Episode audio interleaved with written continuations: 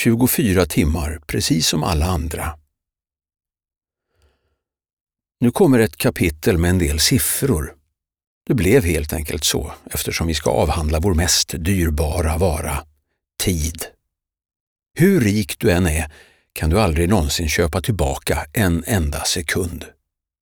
Tiden är fri från påverkan och passerar vare sig du vill eller inte.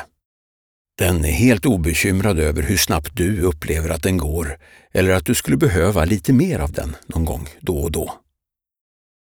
Idag räknar vi som bor i västvärlden med att bli runt 85 år gamla. Det är 31 000 dagar, eller 744 000 timmar. Varje dygn har 24 timmar och du sover runt sju av dessa timmar varje dag. Det ger dig alltså 17 vakna timmar varje dygn. Har du en traditionell anställning är du på jobbet eller i anslutning till jobbet i cirka nio timmar. Då har du åtta lediga vakna timmar kvar om dagen. En av dem ägnar du förmodligen till att göra dig i ordning för arbetet. Kanske pendlar du? Hur mycket tid försvinner där? Har du barn som ska hämtas och lämnas någonstans, då har du ännu färre timmar kvar om dagen. Vad gör du på dessa fem, sex, sju eller åtta lediga timmar? Det är väldigt många saker som ska in på dem enligt samhällets normer.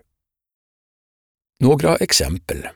Tvätta, städa, handla, trädgårdsarbete, föräldramöten, hobbys, barnens aktiviteter, hämta, skjutsa, betala räkningar, spendera tid med släkt och vänner, födelsedagar, dop, bröllop, telefonsamtal, TV, läsa böcker och så vidare. Listan kan naturligtvis göras löjligt lång. Hur ser din lista ut?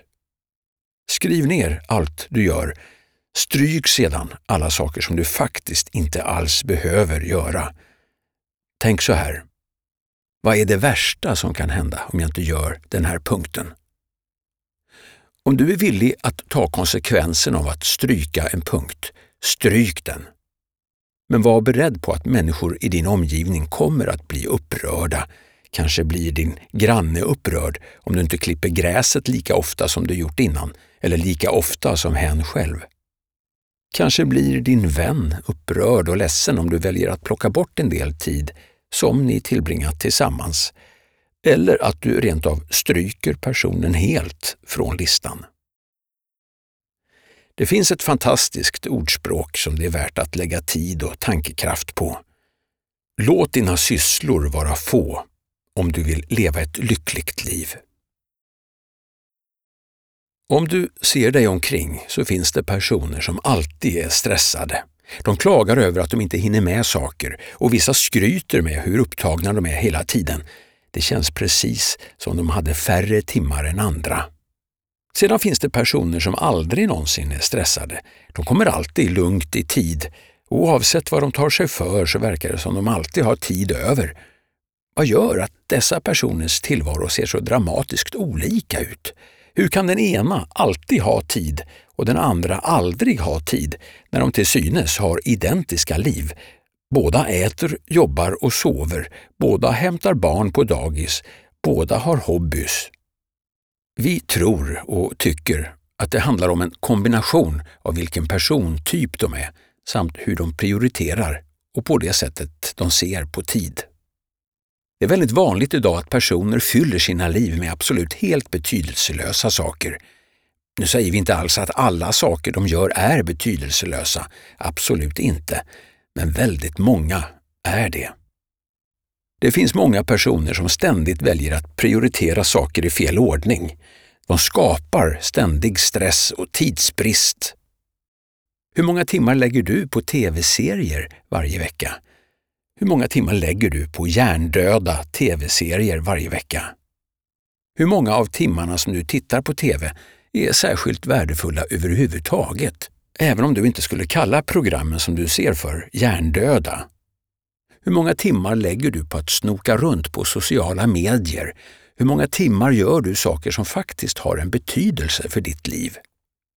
Om du skulle summera ihop tiden du lägger på totalt värdelösa saker under en livstid, Hur mycket av ditt liv skulle försvinna då? En fjärdedel? En sjättedel? Hälften? Alla har 24 timmar per dag och imorgon får du 24 nya. Om du skulle få en klocka när du föds och som räknade ner antalet timmar till din död, skulle du då leva annorlunda? Skulle du verkligen lägga energi på att vara bitter och sur när alla sekunder tickar förbi på din klocka? Skulle du då välja att slå ihjäl ett par timmar och kalla dina sysslor för tidsfördriv? Många använder sin tid som om de hade en aldrig sinande källa, vilket inte stämmer. Tiden är för värdefull för att användas vårdslöst.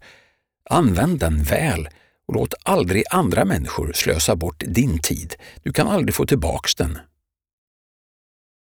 I dagens samhälle är tempot mycket uppskruvat.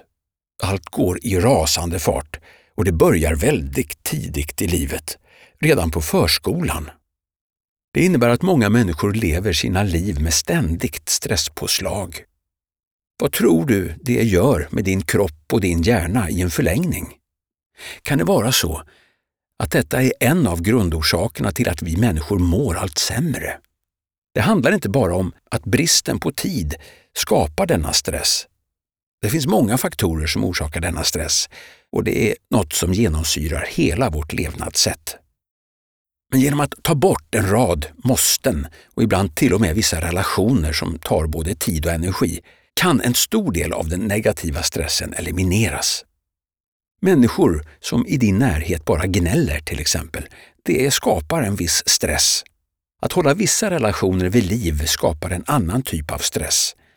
Stress kring ekonomi ligger som en grundstress hos väldigt många. Att ha barn är ytterligare en typ av stress. Även denna lista går att göra väldigt lång. Skriv ner alla saker som stressar dig så får du en uppfattning om hur din lista ser ut.